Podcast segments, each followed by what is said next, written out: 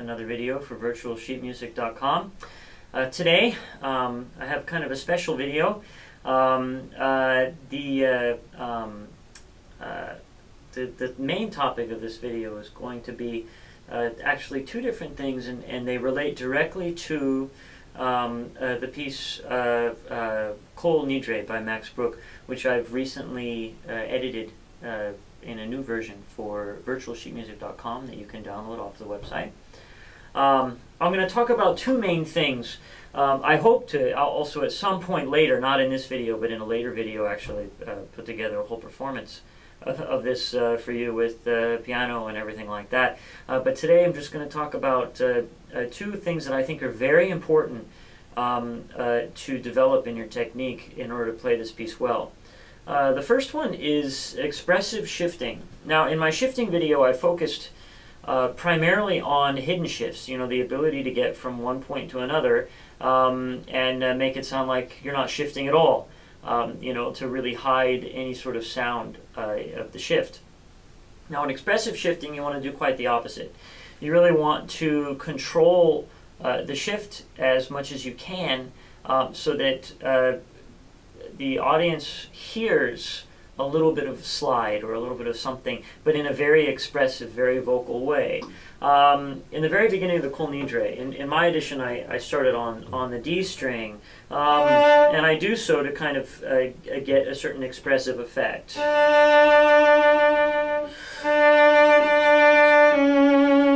And here, you hear a downward slide and then here an upward slide. Now I'd like to talk about those two slides right there. First of all, the downward slide.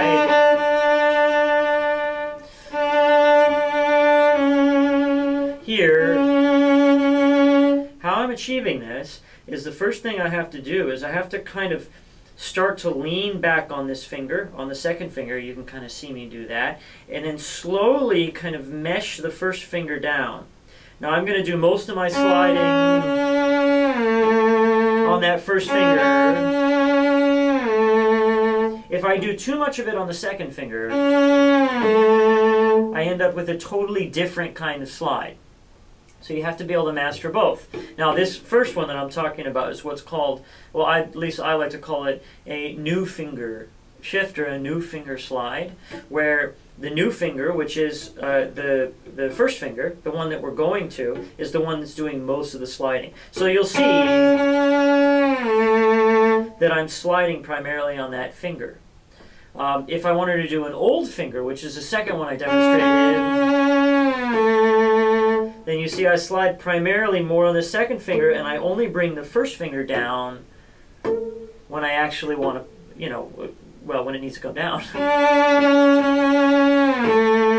like that. So it's either or. Now, I think the one that sounds more vocal definitely is, is the new finger. I think I mentioned that in my uh, shifting video too. Anyway, here it is. Now, it's the same way on the way up. You'll hear it. I use another new finger shift. Now, how I do this is I make sure that I really, as I start to move, I, you see I lean. I always lean back if I'm shifting back. I always lean forward if I'm shifting forward. As I lean forward, I start to kind of mesh again that second finger in, and then I just kind of open up the hand. Now, of course, to do all this well, all of the fundamentals have to be in place, but most importantly, that thumb. The other thing is the elbow. If the elbow is too low, it's going to impede the motion of the shift. This part of the cello is going to get too much in your way. So if you're down here, it's going to be too difficult. You need to be more up here.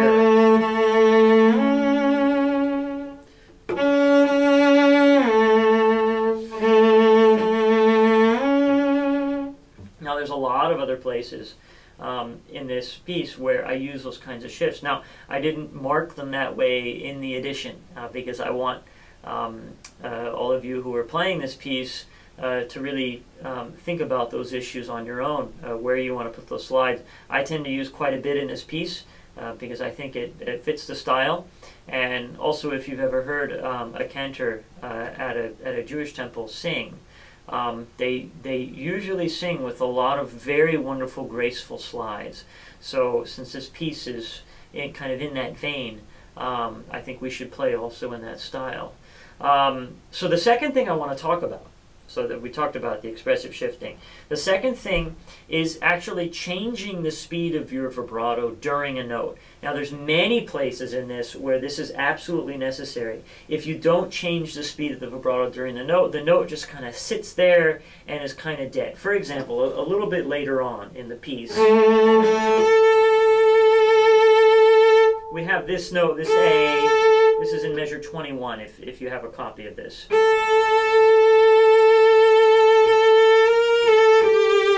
I have to do something to that note, or that note's going to be very boring. If I just let it sit,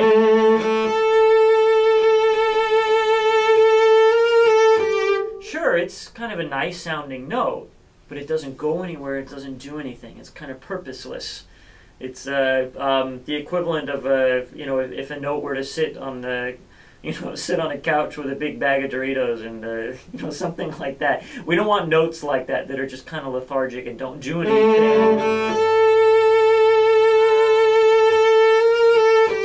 That's kind of boring. So we want to do something to it. And we do that, well, also by changing the, the speed of the bow as well, but primarily with the vibrato. So I'm going to start. You'll notice I start the note the little less vibrato, and then I increase the speed and the width as I go.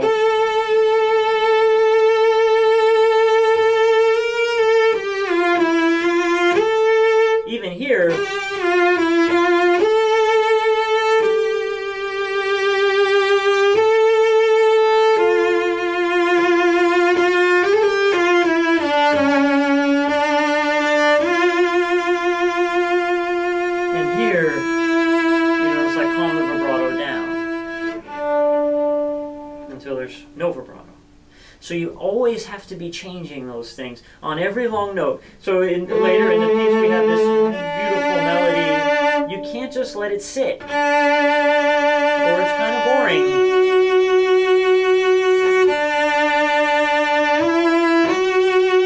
I'm kind of bored playing it, you know. So you have to you have to change the speed of the vibrato and the width as you play.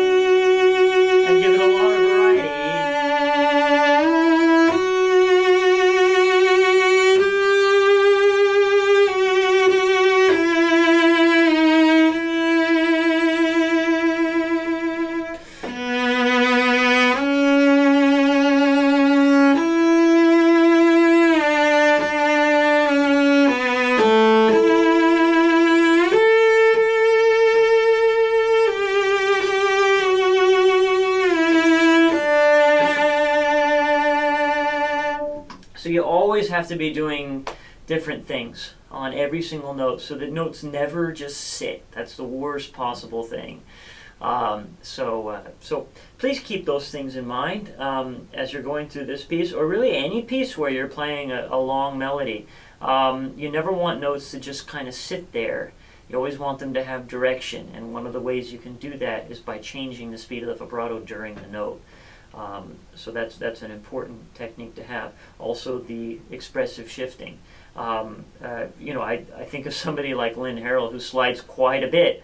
Um, uh, uh, maybe I wouldn't like to slide as much as him, um, but uh, certainly we should be able to. You know, I think we should have um, enough technique so that the things that we really like about other players, whoever they are, are things that we can uh, uh, you know, um, at least have a chance at duplicating. Um, and I think that's really the point of technique is for us to be as expressive as possible. So um, I hope this video has been interesting and helpful to you. And uh, um, there'll be more videos about this Kol Nidre in the future. Um, uh, hopefully one uh, where I uh, perform it with a pianist. I just have to convince a pianist to, to come do it with me. So uh, once again, this is uh, Joseph Mendos for virtualsheetmusic.com. Uh, uh, please leave plenty of comments uh, down below there, and uh, also consider purchasing this edition. I think you'll find it um, pretty interesting and and valuable. Thank you.